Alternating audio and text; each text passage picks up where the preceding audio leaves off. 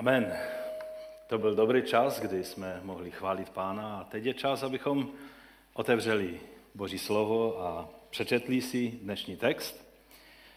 A můžeme k tomu povstat, můžete i vy doma, eh, pokud jenom trošku můžete, tak také povstat ke čtení Božího slova.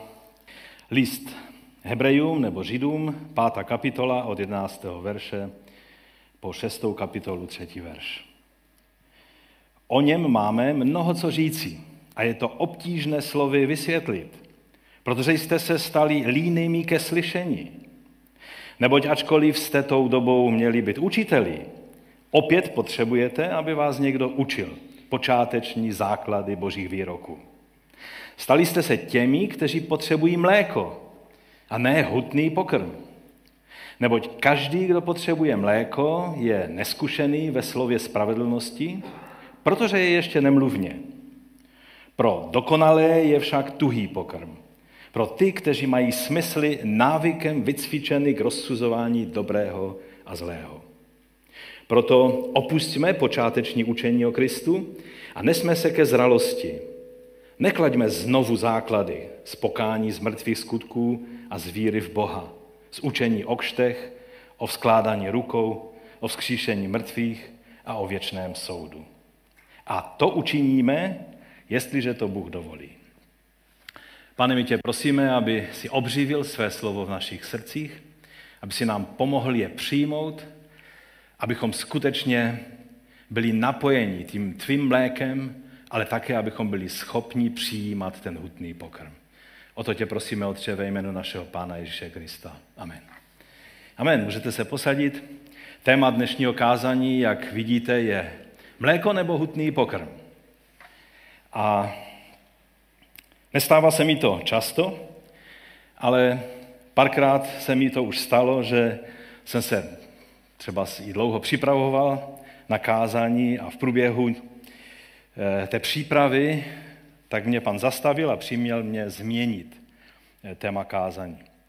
Jednou v Americe se mi to stalo, že jsem byl připravený, čekal jsem v motelu na příjezd pastora, který mě měl vyzvednout a měl jsem jet do sboru kázat. A, a když jsem uviděl, jak přijel k tomu motelu e, a vystoupil z auta a uviděl jsem toho pastora, v té chvíli mi Duch Svatý řekl, to kázání nebudeš kázat, budeš kázat něco jiného. E, ten pastor nic samozřejmě nepoznal, ale pak jsem pochopil, proč to bylo. Několikrát se mi to stalo, většinou v zahraničí, ale, ale včera odpo- dopoledne teda i když jsem se připravoval už tak a myslel na to kázání celý týden, tak se mi stala ta stejná věc. A nebojte se k tomu, co jsem připravoval, eh, tak se určitě někdy vrátím. Ale včera mi pán připomněl jednu zkušenost, kterou jsem měl v období toho předvelikonočního půstu. A tak bych se chtěl s tím s vámi sdílet. Jako každé jaro se nám i letos narodila malá jehňátka, ta fotka to je jedno z našich malých jehňat. Tentokrát jsme neměli žádné úhyny, jehňatka přišla na svět bez mé pomoci, eh, což je ideální, ale nám se to až tak často v minulosti nedařilo. Často eh, jsem musel eh, pomáhat s porody, někdy velmi komplikovanými. Jednou dokonce to bylo zrovna na Velký pátek, když jsme měli do sboru, tak jsem musel velice komplikovaný Eh, porod řešit a pak eh, ve 4 hodiny ráno v neděli velikonoční zase podobnou situaci. Ale tenkrát ne, tenkrát, eh, tentokrát to bylo všechno ukázkové a jak má být. No a pak po pár dnech jsme si všimli u jedné ovečky, která byla standardně z dvojčat, čili tak, jak to má být. Je to nejběžnější situace, že? Ta ovečka se narodila větší eh, než její bratříček o trošku, takže všechno bylo prostě ideální, ale po pár dnech eh, se, jsme si všimli, že je opoznání menší, schoulená a není v pořádku. Všimli jsme si zvláštní věci, kterou jsme za ta léta nikdy u jehňat neviděli. Když jsme to konzultovali s veterinářem a se zkušenými chovateli, tak také nám řekli, že se s tím nikdy nesetkali. Prostě ta ovečka vždy, když jsme k, ním přišli a, a uviděli jsme ji, tak měla v tlamičce seno a měla ho takhle, že jí trčelo z obou stran té, té její tlamičky. A když se pak pokoušela pít e, mléko od matky, tak ji samozřejmě to seno v tom bránilo a nemohlo, e, nemohlo prostě pít mléko. Její bráška to patřičně vždycky využil, odstrčil ji, pil i za ní, tloustl, e, rostl víc než jakákoliv jiná jehňátka. Takový tlustý cvalík z něho byl a je dodnes. No a té, té ovrce jsme museli vždycky to seno prostě vytáhnout z pusy a, a přimět jí, aby se napila. Ale pak to šlo hůř a hůř a, a vlastně jako by nemohla prostě pít. Jednoho dne už to bylo tak špatné, že, že už ani z lahve nemohla pít mléko a, a prostě funěla a dusila se a, a zdálo se, že prostě jsou to její poslední chvíle. Nebylo by to nic, co bychom poprvé zažili, ale, ale přišlo nám to hodně líto. Po konzultaci s veterinářem jsem se rozhodnul ještě pichnout injekci, eh, která by snad mohla pomoct, ale už jsme moc naději neměli. No a když jsem jí aplikoval tu injekci, tak jsem si eh, všimnul, že, že má pusu nějak takovou, jak by oteklou, anebo plnou. A když jsem jí sáhnul do pusy, do té tlamičky, tak, tak to měla nabité trávou, senem a všemi možnými věcmi a, a prostě se tím dusila a nemohla, nemohla dýchat. Eh, ty šťávy šly do plíc, takže kýchala, prostě, prostě by, by asi kvůli tomu uhynula. Mléko nemohla vůbec pít. Jak jsem jí to vytáhnul, tak do pár minut byla v pořádku a, a pak, jsme, pak jsme to mohli řešit, že jsme jí začali podávat mléko z eh, láhve a, a tak dále. Dneska už je úplně v pořádku. Od počátku jsem nějak tušil, že mi Bůh chce tím příběhem něco sdělit. Ale nevěděl jsem přesně co. Akorát jsem furt nějak, jak jsem se na ní díval, tak si říkám, to je nějaký z té zvláštní a je to nějaký signál, který mi Bůh chce dát. Když jsem ovšem té overce vytáhl z tlamičky tu velkou hrst té trávy a sena, kterým se dusila, tak jsem věděl okamžitě, co to znamená. Uvědomil jsem si, že když podáme hutný pokrm tomu, kdo stále ještě potřebuje mléko, tak mu to může ublížit. A možná ho to i zabít.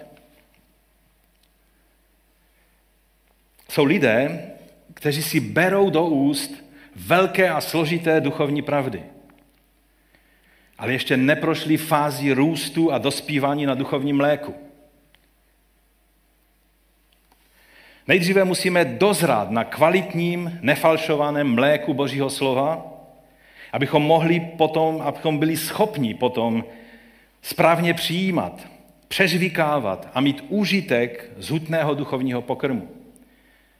Úplně čerstvě narozené jehně ještě nemá tu funkci přežvykávání rozvinutou, i když je to přežvykavec. A proto nemá žádný úžitek z té tuhé stravy. Potřebuje mléko. Nejdříve musíme eh, dorůst na kvalitním, nefalšovaném mléku Božího slova, abychom byli schopni přijímat i tuhý pokrm. Jinak budeme mít, tak jako ta ovečka, plná ústa velkých a závažných témat, ale našeho života se to vůbec nebude týkat. Nedostane se to do, do našeho trávicího ústrojí, aby náš život z toho měl nějaký užitek. Doufám, že vám to něco připomíná. Nakonec nám dokonce může hrozit, že nás to udusí a zabije. A duchovně skončíme. Jsou křesťané, kteří si berou do úst velká etická, morální témata tohoto světa. Církve, politiky, a tak dále. A přitom jim to brání v rozvoji, který nejdříve musí proběhnout. A to tak, že se budou neunavně krmit základní biblickou stravou. A pak teprve až dozraje jejich schopnost rozlišovat dobré od zlého. Budou schopni strávit i ony složitější biblické koncepty. Nevím, jestli jste to postřehli. Ale ta posloupnost tady musí být. Není to tak, že si obohacujeme stravu mlékem a také i hutným pokrmem, to můžeme dělat my, jako dospělí lidé. Ale malé miminko to takhle nemůže mít.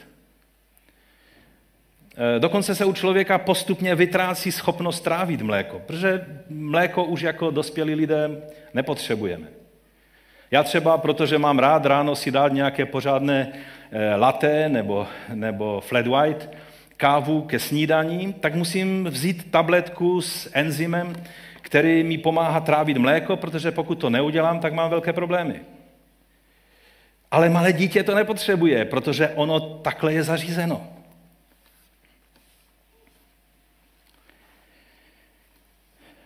Na internetu je plno křesťanů, kteří se zabývají těmi nejsložitějšími otázkami bytí a nebytí.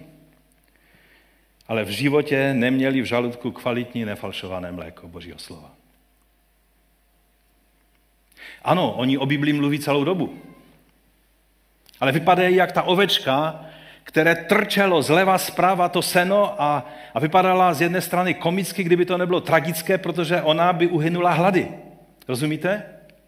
Mnozí lidé takto vypadají. Kdy mají plná ústa všelijakých velkých věcí.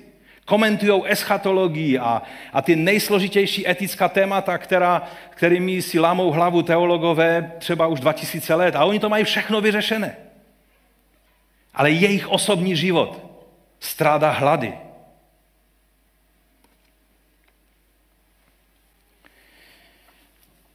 Můj první bod tedy po tom úvodu je takový dost podivný, ale doufám, že se neurazíte. Jsme savci. Víte to? Kdo chodil do školy, tak, tak by to měl vědět. Živočišně, biologicky jsme savci. Stejně tak i ovce je savec.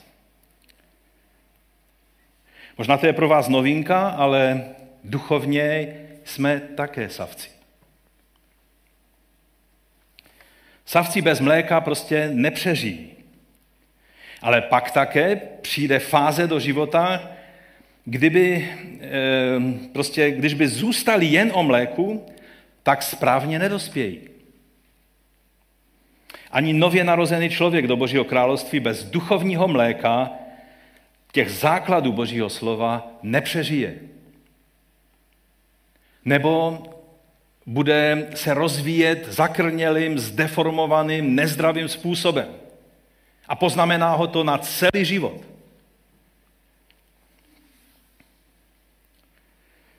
Bez toho základu nepřežije, ale pak také bez postupného přechodu na více komplexní pochopení Božího slova. Onoho velkého příběhu, metapříběhu, jak se mu říká. Toho příběhu Božího jednání s člověkem. Toho vykupitelského plánu, který začal v Edenu a, za, a skončí v tom novém jeruzalémském Edenu. Bez toho nikdy nedospěje a naopak zakrní a často se prostě duchovně ztratí. I tu jednu věc potřebujeme, i tu druhou. Člověk, který pak nedospěje, tak není schopen rozeznávat to, co je Bohem dané, co je dobré, od toho, co je špatné a škodlivé. Také mu chybí duchovní imunita. Co učení nějaké se někde objeví, to on nasaje a, a s tím běží. Znám lidi, kteří opravdu, když začnou mluvit nebo psát na Facebooku, tak já přesně vím, kterého učitele zrovna poslouchali. Protože ta učení znám, protože se tím zabývám, je to moje služba.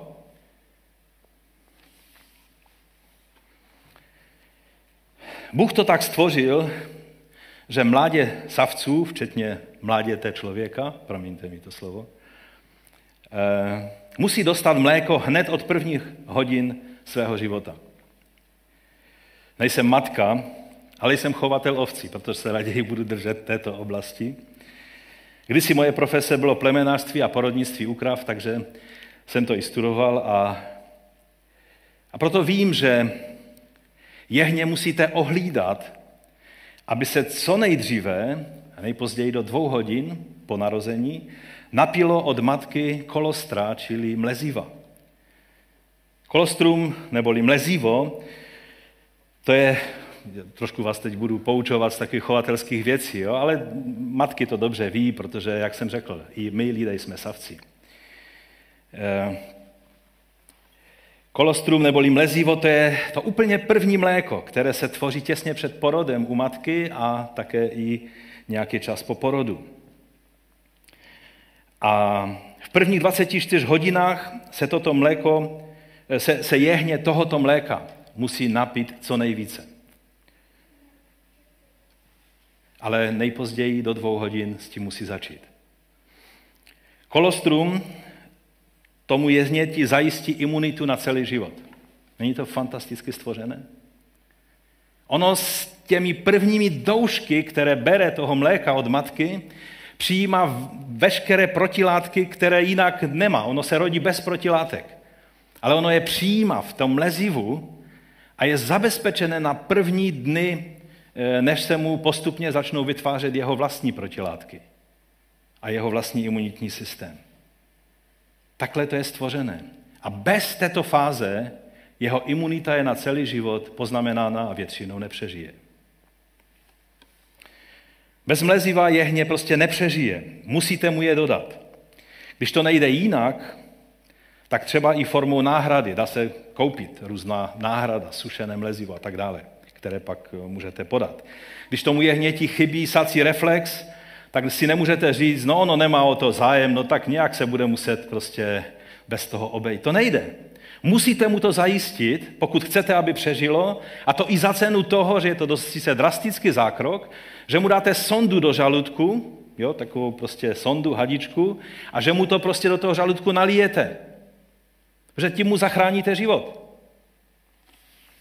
Někteří se díváte na mě tak, jako, že možná ta zvířátka eh, zbytečně komplikuju. Když je jehňátko zdravé, tak do 15 minut se postaví, začíná hledat a najde eh, po tom, co hledá kolem té matky tak dlouho, až najde ten struk a napije se a je to všechno v pořádku. Ale někdy jsou situace, kdy to jehně je trošku porouchané a potřebuje pomoc. Stejně tak i lidé do království se rodí, někteří takoví, kteří, a je to vždycky nádhera to vidět, kdy najednou vidíte, že hned, co se takový člověk eh, pozná pána, vydá mu svůj život, tak má sací reflex, má touhu. Prostě pít to nefalšované duchovní mléko. Ale jsou lidé, kteří, kteří se narodí do Božího království a nějak, nějak nepochopili, že by se měli pravidelně eh, napojit tímto, tímto životodárným duchovním lezivem. A tak oni, eh, oni je, je musíte trošku k tomu přivést, pomoct jim, popostrčit.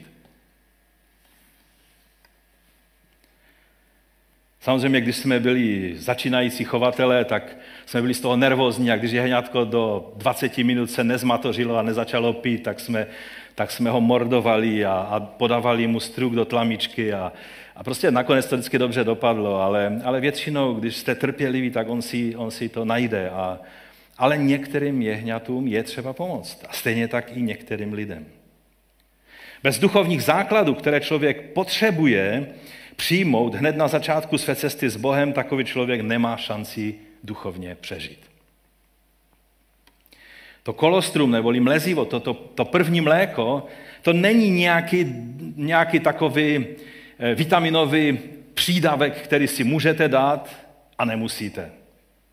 Jsou lidé, kteří vždycky si ráno poskládají všechny ty nějaké, nějaké vitaminové doplňky, že? A, a, a, a přijmou to a, a je jim dobře na duši, že to všechno mají, ale když to zapomenou přijmout, tak jako se nezhroutí někde na ulici, že prostě nemají ty nutné léky. Ale bez mleziva to nejde.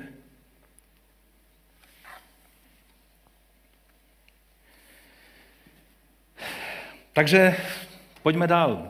Co to tedy je, to duchovní mléko? To je můj druhý bod. Vyjadřuje se k tomu eh, nejenom písatel listu Židům, co jsme četli, ale také i Petr ve svém prvním listu ve druhé kapitole od prvního verše. Odložte tedy každou špatnost a každou lest, pokrytectví, závist a každou pomluvu a jako novorozené děti mějte touhu, to znamená mějte ten, ten, ten sací reflex, po nefalšovaném mléku Božího slova abyste jim vyrostli k záchraně, to by se dalo přeložit ke spasení, protože to je hodně obecné slovo, které znamená záchranu, spasení, uzdravení, všechno možné. Jestliže jste v skutku okusili, že pán je dobrý.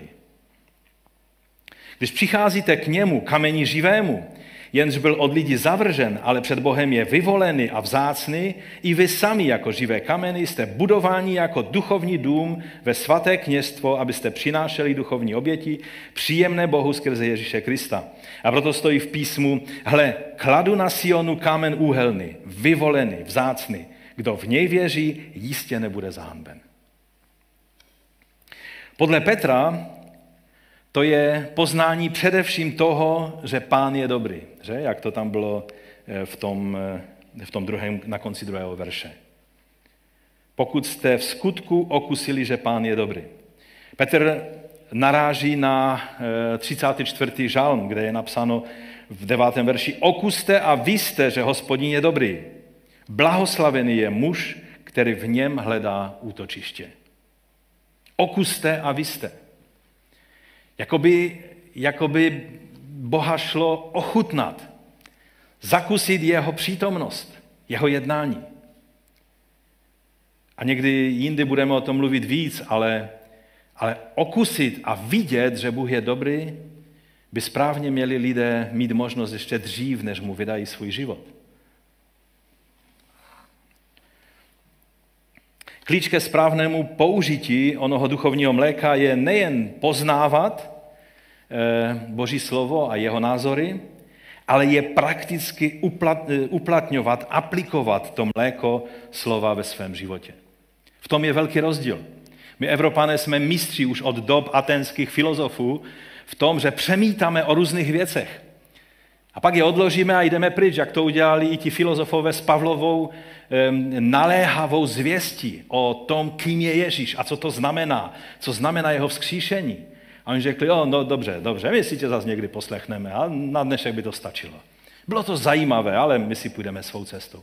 My jsme zvykli takhle jednat už od těch dob, ale takhle to s tím mlékem nejde. Ono má za úkol se dostat do, našich, do našeho zažívacího traktu aby mohlo formovat náš duchovní život. Tam je řečeno, abyste jim vyrostli k záchraně. Tím mlékem vyrosteme k záchraně. Ano, jsme zachráněni, eh, aniž bychom, tak říkal Danek, aniž bychom my k tomu něco přidali. Jsme zachráněni z milosti jednou provždy. Ale pak jsme zachráňováni tím, jak rosteme. A budeme na konci zachráněni tím, jak zůstaneme věrní až do konce. Podmínka je vidět a okusit, prožít na vlastní kůži Boží dobrotu. To si zapamatujeme. Dále Petr mluví o Kristu jako o tom naprosto klíčovém kameni o úhelném kameni celé boží stavby. Jestli si dobře pamatuju, tak Aleš tady jednou vysvětloval, co znamená ten úhelný kámen, ten nejdůležitější kámen, který drží pohromadě vlastně celou stavbu. Byl sice od lidí zavržen, ale od Boha je potvrzen jako ten, o kom to celé je. On je ten úhelný kámen. On je ten kamen, který položil Bůh na Sionu. On je dokonce ten kámen, který spadl z nebe a udeřil do základu eh, té říše, jak Daniel v proroctví viděl, která se rozpadla a, a ten kámen povstal jako veliká hora, jako boží království. Pochopení toho, kým je Ježíš a co to pro nás znamená, je naprosto zásadní.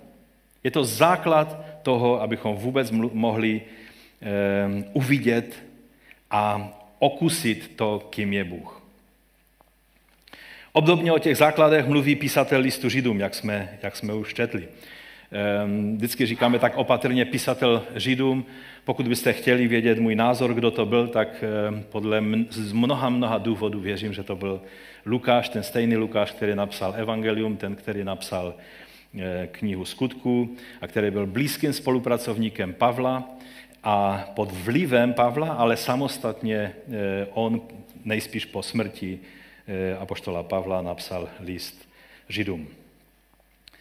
Jak jsme četli, O něm máme mnoho co říci a je to obtížné slovy vysvětlit. To slovo o něm, to může znamenat buď o Ježíši, anebo o Melchisedekovi, protože v těch předešlých verších, v tom kontextu, jak se podíváte, tak on mluví a vysvětluje jim ty věci, jak Ježíš je velekněz eh, a, a jak, jak Melchisedek byl tím knězem prostě živého Boha. A teď bych chtěl to všechno vysvětlit a najednou si uvědomí, jak já jim to můžu vysvětlit. Teď oni jsou líní k poslouchání. Oni, oni nejsou připraveni ještě ty hluboké věci strávit. A, a proto se dostává k tomu mléku a k těm základům. A pak v sedmé kapitole se vrací k tomu tématu a vysvětluje ho celé. O něm máme mnoho co říci, ale je to obtížné slovu vysvětlit. Víte, některé důležité věci v božím slovu jsou obtížné slovy vysvětlit. Někteří lidé mi říkají, pokud je to boží vůle, pak to je jasně napsáno a já říkám, no ale musíš pochopit kontext a je to napsáno před třemi tisíci lety. Bylo by dobré eh, zjistit, jak tomu rozuměli eh, ty mi chceš říct, že jenom odborníci můžou rozumět Bibli? No ne, může i malé dítě, ale jsou určité věci, které jsou v Biblii obtížně pochopitelné a nepochopí je člověk, který si nedá tu práci, aby celý ten kontext, zjistil. Takže eh, je to obtížné slovy vysvětlit, protože jste se stali linejmi ke slyšení. To je napomenutí, které samozřejmě patří těm lidem, kterým psal eh, písatel Židům to neplatí vám. Neboť ačkoliv jste tou dobou měli už být učiteli, opět potřebujete, aby vás někdo učil počáteční základy božích výroků. Stali se, jste se těmi, kteří potřebují mléko a ne hutný pokrm. Neboť každý, kdo potřebuje mléko, je, a teď poslouchejte, neskušený ve slově spravedlnosti. Justice, spravedlnost to nabité významy slovo, které se v dnešním světě používá. Používají ho demonstranti na, na, na, na náměstích, používají to filozofové a různí aktivisté a teologové a politikové. Sociální spravedlnost. Neskušený ve slově spravedlnosti, protože je ještě nemluvně. U nemluvněte je pochopitelné, že mnohým věcem a a problémům tohoto světa nerozumí, ani se tím nezabývá, ani netuší, že ty problémy jsou, že? Pro dokonalé, ve smyslu ty zralé, ty, kteří už dospěli do ně, v tom svém rozvoji, je však tuhý pokrm. Pro ty, kteří mají smysly navykem vycvičeny k rozsuzování dobrého a zlého. Takže člověk, aby mohl dostávat tuhý pokrm, musí nejdříve přijímat mléko tak, aby byly jeho smysly, jak říká tady písatel Židům, vycvičené praktickým používáním Božího slova ve svém životě. To je to, co formuje naše smysly, abychom dokázali rozeznávat dobré od zlého. Čili, a to chci hodně zdůraznit, od toho, jak aplikuješ to duchovní mléko a jestli vůbec aplikuješ duchovní mléko ve svém životě, v praktickém chození, v praktických křižovatkách života, v obyčejných věcech, které řešíš. Každý den řešíme nějaké, nějaká, děláme nějaká rozhodnutí. Jestli v těch rozhodnutích jednáme podle toho, jak nám radí Boží slovo, to je to e, aplikování a to nám pomáhá, abychom pak i v závažných věcech byli schopni odlišit zlo od dobra. Teprve, jestli správně aplikuješ mléko ve svém životě, to rozhoduje o tom, zda budeš schopen přijímat hutný pokrm. Jiná cesta prostě není. To znamená, že to, jak uplatňuješ ty jednoduché počáteční pravdy Božího slova ve svém životě, možná řeknete, že se opakuju, ale to je důležité, abychom to pochopili. To pak rozhoduje o tom, zda jsi připraven se zabývat těmi komplexnějšími věcmi, jako jsou například ona slova spravedlnosti. Celý svět ty věci řeší, aniž by mnozí z těch lidí prošli právě touto fází. Ale ty věci nejdou řešit bez toho, abychom nejprve uplatnili Boží pravdu ve svém osobním životě. Ohledně těchto věcí písatel toho listu těm učedníkům vyčítá, že jsou líní ke slyšení. To způsobuje jejich neschopnost přechodu na tuhou stravu a zůstávají prostě u toho mléka. To je opačný problém, než měla ta naše ovečka, že? To, co je zde ukázáno jako základy, které by už měli opustit a začít se zabývat komplexnějšími věcmi, nás potom, když si je přečteme, může překvapit. Je to pokračování, to je začátek šesté kapitoly. Proto opustíme počáteční učení o Kristu a nezme se k zralosti nebo k dospělosti. A teď říká, neklaďme znovu základy z pokání z mrtvých skutků a z víry v Boha, z učení o kštech, o vzkládání rukou, o vzkříšení mrtvých a o věčném soudu. Mnozí mi můžete říct, no to je celá teologie, co ještě víc existuje. Jsou zde vyjmenovány tři dvojice věcí, které jsou zde nazvány počátečním učením o Kristu. První dvojice je pokání z mrtvých skutků a víra v Boha. Druhá dvojice je učení o kštech a o vzkládání rukou. A třetí dvojice je učení o vzkříšení z mrtvých a o věčném soudu. To zajímavé na tom je, že to jsou věci, které nejsou, nevím, jestli jste si všimli, ale to nejsou věci specificky křesťanské, ale máme je společně se Židy. Všimli jste si toho? Všechny ty věci, kdybyste studovali judaismus období druhého chrámu, to jsme zpátky u, těch, u, u toho podhoubí, kde písmo vznikalo. Kdy, kdy a kde. Tak byste viděli, že toto, na tyhle věci by mohl říct amen většina zbožných židů tehdejší doby.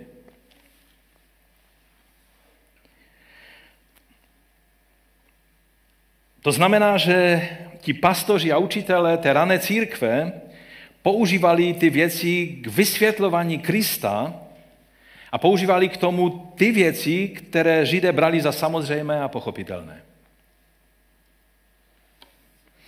Nebyly to jenom jedna skupina, například esejci v Kumranu.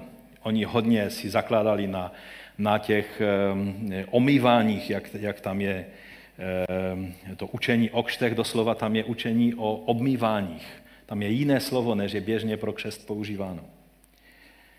E, také farizeové a další skupiny židů by těmto věcem velice dobře rozuměli. Jak tomu máme rozumět my? Především nám to ukazuje, jak hluboko je naše víra i křesťanská zkušenost zakotvena v judaismu prvního století. Rozumíte? Všichni ti, co se diví, proč se tak často vracíme k příběhům starého zákona, proč tolik dbáme na navazování na judaismus, jsme přece křesťané, ne? Takoví lidé nepochopili právě tyto základní věci.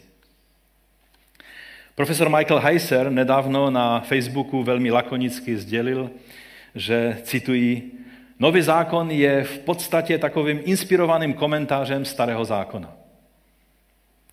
Mnozí křesťané by mu ukazovali na čelo. Vidíte, to nesmysl. To je urážka vůči novému zákonu.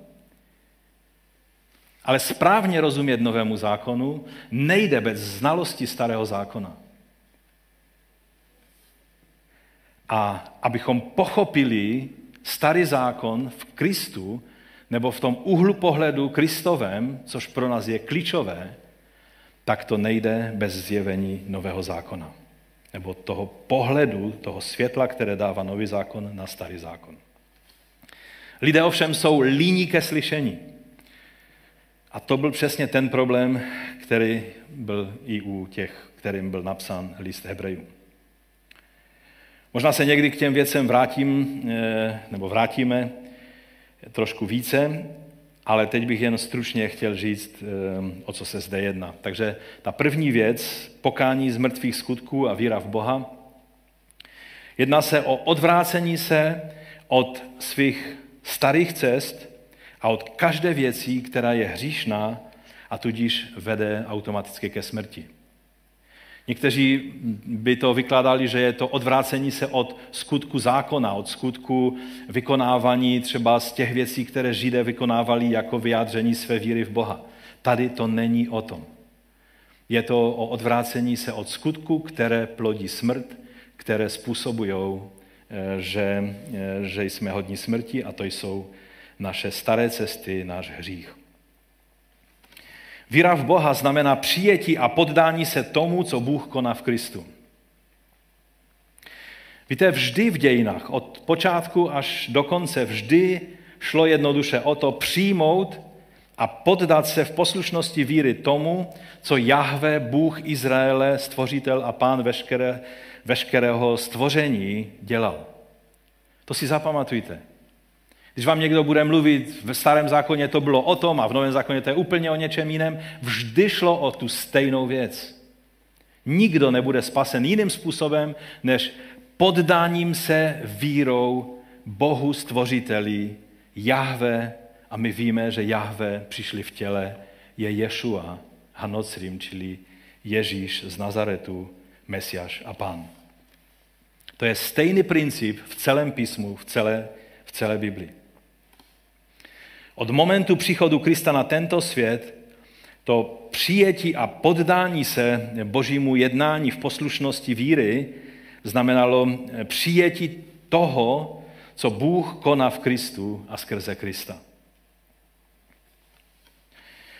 Druhá věc, ta, ta druhá věta, učení o kštech a o vzkládání rukou, jak jsem už řekl, je to zvláštní, ale slovo, které je zde použito, není typické pro křesťanský křest a navíc je v plurálu, čili v množném čísle.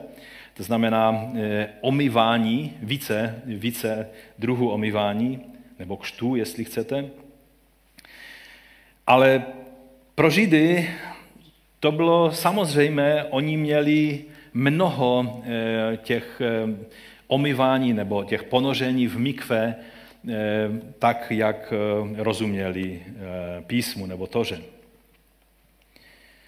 A nejspíš se zde jedná o vysvětlení všech obřadních věcí, včetně křtu ve světle toho, co Ježíš vykonal. Čili na základě těch rituálních omyvání jim ti, ti učitelé a pastoři a apoštolové vysvětlovali, jakým způsobem ty věci jsou uplatněny a aplikovány na Krista. Pak je zde pochopení toho, co znamená přijetí daru Ducha Svatého, protože eh, v skládáním rukou eh, oni po eh, v staré církvi úplně na začátku, tak byli lidé vyzváni, aby prošli tím, tím rituálním obmytím v, důkladným v mikve pár dnů předtím, než byl křest. A potom po křtu na ně vkládali ruce a modlili se za ně, aby přijali naplnění Duchem Svatým.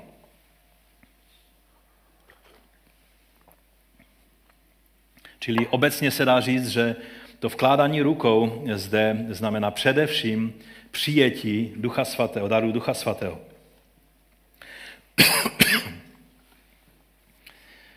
Je to ale zároveň i pochopení toho, co znamená společenství těla Kristova. Protože ke vzkládání rukou je potřeba společenství církve. Nejde si sám na sebe vzkládat ruce, že? I když mnozí charizmatikové to tak dělají. Teď si vložte na sebe ruce a ten člověk, který se za ně modlí, tak, eh, tak to používá, jako by on vkládal na ně ruce.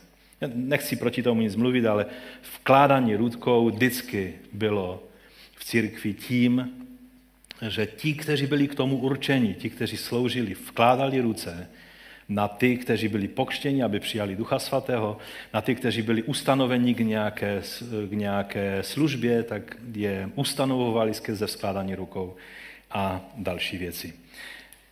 Je to řeč o tom, že, že jsme společenstvím těla Kristova, že jsou někteří služebníci a že jsou lidé, kterým je slouženo, že, je, že jsou zde vztahy, že to nejde nějak virtuálně zařídit, Ehm, k tomu je potřeba, abychom se setkávali a já věřím, že přijde čas, kdy zase budeme moci všichni se setkávat. Ale také to eh, znamená i eh, celou otázku, a to jak ty křty, tak vlastně skladání rukou, znamenají otázku pochopení, co to je Boží království. Protože skrze sestoupení Ducha Svatého, skrze působení Ducha Svatého je uplatňováno Boží království nyní v tomto, v tomto čase. Takže te, tento bod vlastně o tom, celém mluví. No a pak je ta třetí dvojice, a to je učení o vzkříšení z mrtvých a o věčném soudu.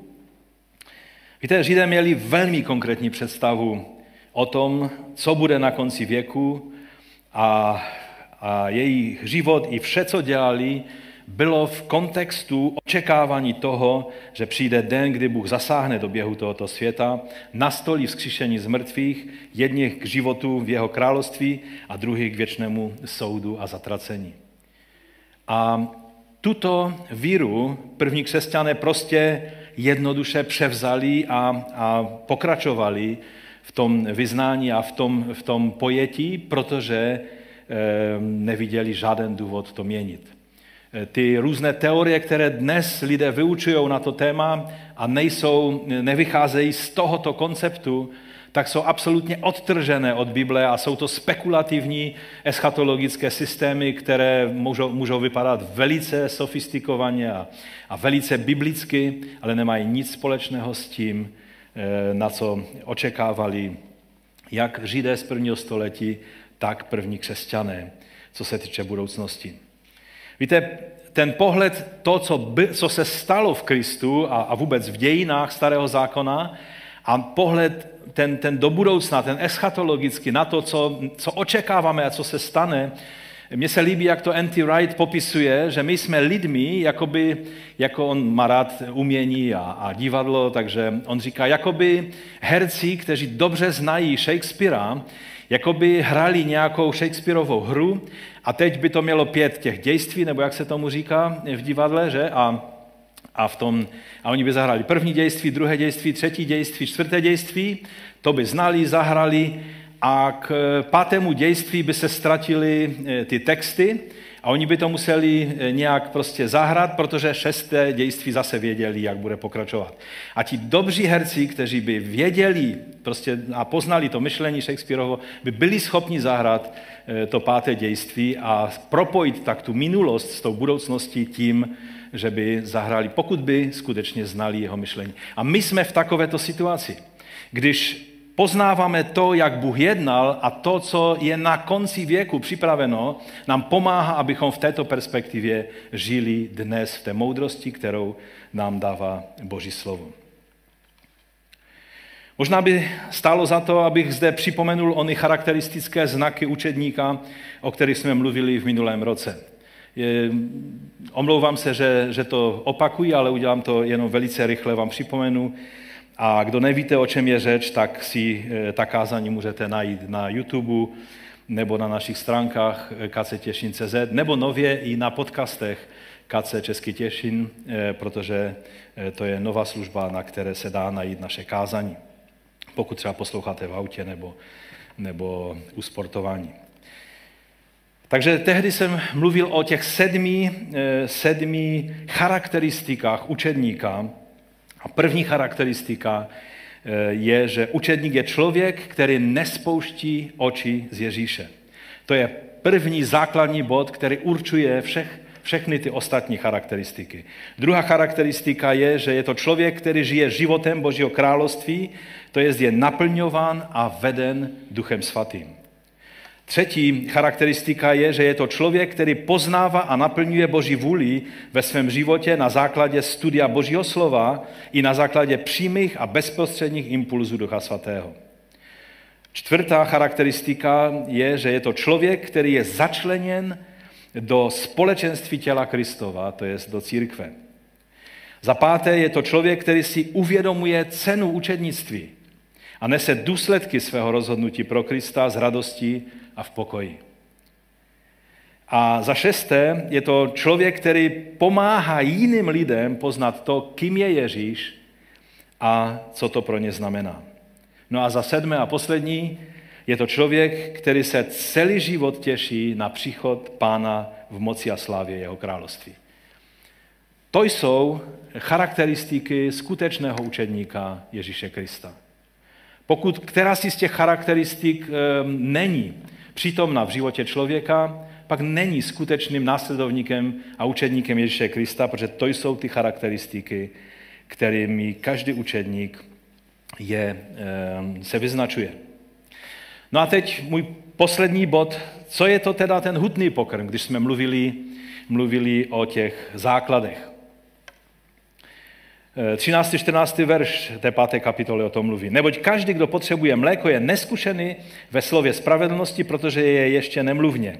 Pro dokonale je však tuhý pokrm pro ty, kteří mají smysly návykem vycvičený k rozsuzování dobrého a zlého.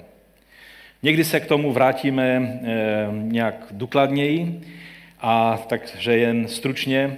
Zralí učedníci jsou ti, kteří mají smysly návykem vycvičeny k rozsuzování dobrého a zlého. Takhle je to tam napsáno. Ellingworth a Nida parafrazují eh, ten text, abychom pochopili lépe, oč v něm jde, protože to není jednoduchý text. Tak říkají, že každý, kdo žije ještě na mléku, je dítě, které nemá zkušenost, aby vědělo, co je správné. Avšak dospělí lidé si naopak mohou vzít hutný pokrm, protože se naučili praxí a tréninkem vnímat rozdíl mezi dobrem a zlem. Tam ta praxe a trénink, tam je řecké slovo, které znamená praktické používání. To není, že trénujete, jak třeba, já nevím, eh, v boxu by někdo trénoval, že si pověsí pytel a bude do něho bušit, ale je to praktické používání. To znamená, že skutečně děláte ty věci, nejenom někde v tělocvičně trénujete, rozumíte? A to je, ten, to je ta, ta důležitá věc, která nás vede eh, k schopnosti přijímat hutný pokrm. Teprve až jsme doma v těch základních věcech a naučili jsme se uplatňovat Boží slovo v praxi, jsme připraveni přijímat hutný pokrm. Teprve tehdy vám začne dávat smysl a jste schopni z něj přijímat životodárné živiny do svého duchovního života a nemáte pouze ucpaná ústa, která vás můžou pouze udusit a zmást a dezorientovat a anebo přinejmenším strapnit na Facebooku.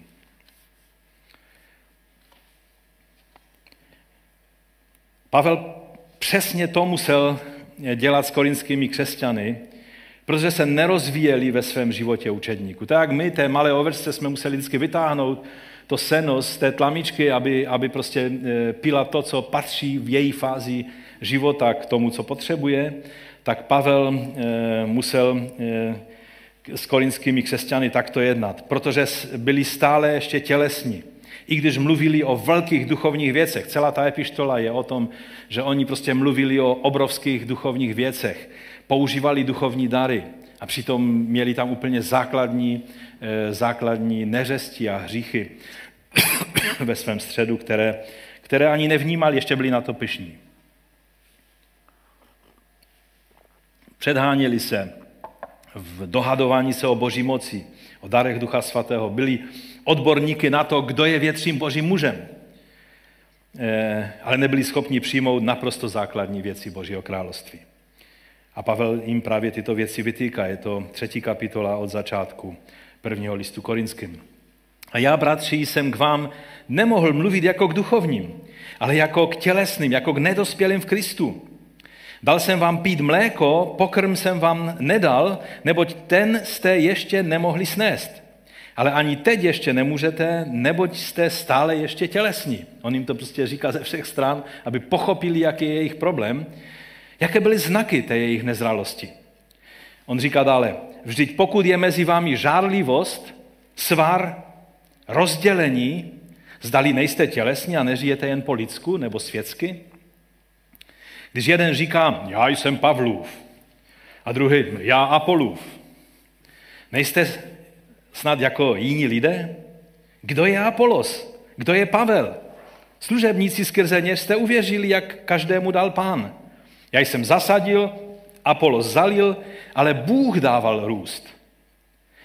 Tedy ani ten, kdo sází, ani ten, kdo zalévá, nejsou něčím zvláštním, ale Bůh, který dává růst. Ten, kdo sází, i ten, kdo zalévá, jsou jedno, jo, jedno, že jsou v souladu. Každý však dostane svou vlastní mzdu podle své námahy. Neboť jsme boží spolupracovníky a vy jste boží pole. Boží stavba. Bylo to prostě nepochopení toho, že celá církev patří pánu. Kdy jsou lidé, kteří kouskují a rozdělují a, a škatulkují boží, eh, boží církev, Kristovo tělo, tak nepochopili tu, tu, tu věc, která patří ke zralosti učedníků. Kristovo tělo se nemá kouskovat a provádět rivalitu a dohadovat se, kdo má toho opravdu pomazaného apoštola mezi sebou nebo na své straně. A dneska by to samozřejmě byla jiná jména, než které vyjmenovával Pavel tam v Korintu, ale také by ten seznam byl podobný. Víte, eh, otázka vědomí sounáležitosti s celou církví, s celým tělem Kristovým je jedna z největších výzev pro dnešní křesťany. V tom všelijak rozkouskovaném světě, se, kdy, kdy se zdá, že teprve teď mnozí vidí a objevují, jak, jak různé a různorodé eh, tělo Kristovo je, je důležité si uvědomovat tu jednotu. A jednota je to, po čem eh, tento svět pozná, že Ježíš je náš pán a mesiáš. Není jiných věcí, po kterých by to šlo poznat. Co říct tedy závěrem? Můj čas je definitivně pryč. Pisatel listu Židům si celou dobu dělal starosti s tím, že jeho posluchači nevěnovali dostatečnou pozornost tomu, co se jim snaží vysvětlit. Eh, už v druhé kapitole jim říká eh, od, od začátku, proto musíme věnovat mnohem větší pozornost tomu, co jsme slyšeli. Abychom nebyli strženi proudem. Aby se vytvořila ta správná imunita v nás.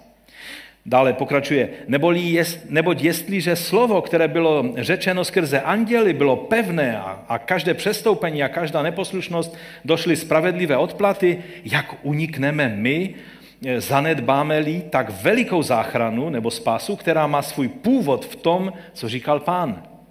A byla nám potvrzena těmi, kdo to, kteří to slyšeli, těmi očitými svědky a poštoli, za božího spolu dosvědčování znameními a divy. Zázraky, znamení a divy byly tím spolu dosvědčováním toho, kým je Ježíš a co to znamená, že? Rozmanitými projevy moci a udělováním Ducha Svatého podle jeho vůle. Petr by k tomu dodal, že je nebezpečné se zabývat těmi hutnými věcmi, pokud jsme nebyli pozorní v přijímání těch základních věcí. On v druhém listu Petrově v třetí kapitole od 15. verše říká toto. A trpělivost našeho pána považujte za záchranu, jak vám to napsal i náš milovaný bratr Pavel podle moudrosti, která mu byla dána, a jak to napsal i ve všech dalších listech, v nichž o tom mluví. Jsou v nich některé těžko srozumitelné věci. Ano, prostě takhle to je. Některé věci je třeba k ním dospět tomu pochopení složitějším procesem, než jenom takhle, že si u kafe to přečtete. Jsou v nich některé těžko srozumitelné věci, které neučení a neupevnění lidé překrucují jako i ostatní písma ke své vlastní záhubě. To je velice důležité varování. A pak Petr pokračuje povzbuzením a tím bych zakončil. Ale vy, milovaní, protože to víte předem, chraňte se, abyste nebyli svedeni bludem bezúzných lidí a neodpadli od vlastního pevného základu. Rosťte v milosti a poznání našeho Pána a záchrance Ježíše Krista. Jemu buď sláva i nyní a až do dne věčnosti. Amen. Pane, my tě prosíme, pomoz nám, abychom mohli být tvými učedníky tak, abychom rostli a dospívali tím nefalšovaným mlékem tvého slova, ale také, abychom byli připraveni a zrali přijímat ten hutný pokrm, kterým nás chceš krmit, abychom došli do těch rozměrů dospělosti, eh, plných rozměrů Kristových. Tak nám, pane, pomoz v tom. Ty vidíš, jak často jednáme tělesně jako ti korinčtí. Ty vidíš, kolik je v nás ještě eh, vlivu tohoto světa a, a nerozumíme tvým cestám tak, jak bychom měli rozumět. Já tě prosím za sebe i za každého jednoho z nás, abys nám pomohl, abychom dozrávali skrze zmocnění tvého ducha a skrze přijímání pokrmu toho tvého živého slova. O to tě, Otče, prosíme a chválíme tvé jméno. Amen. Amen. Ať vás pán při tom, když přijímáte ten nefalšované mléko, ale taky, kdy už jste připraveni přijímat i ten hutný pokrm, o kterém ještě budeme mluvit někdy příště více. Pán vám žehnej.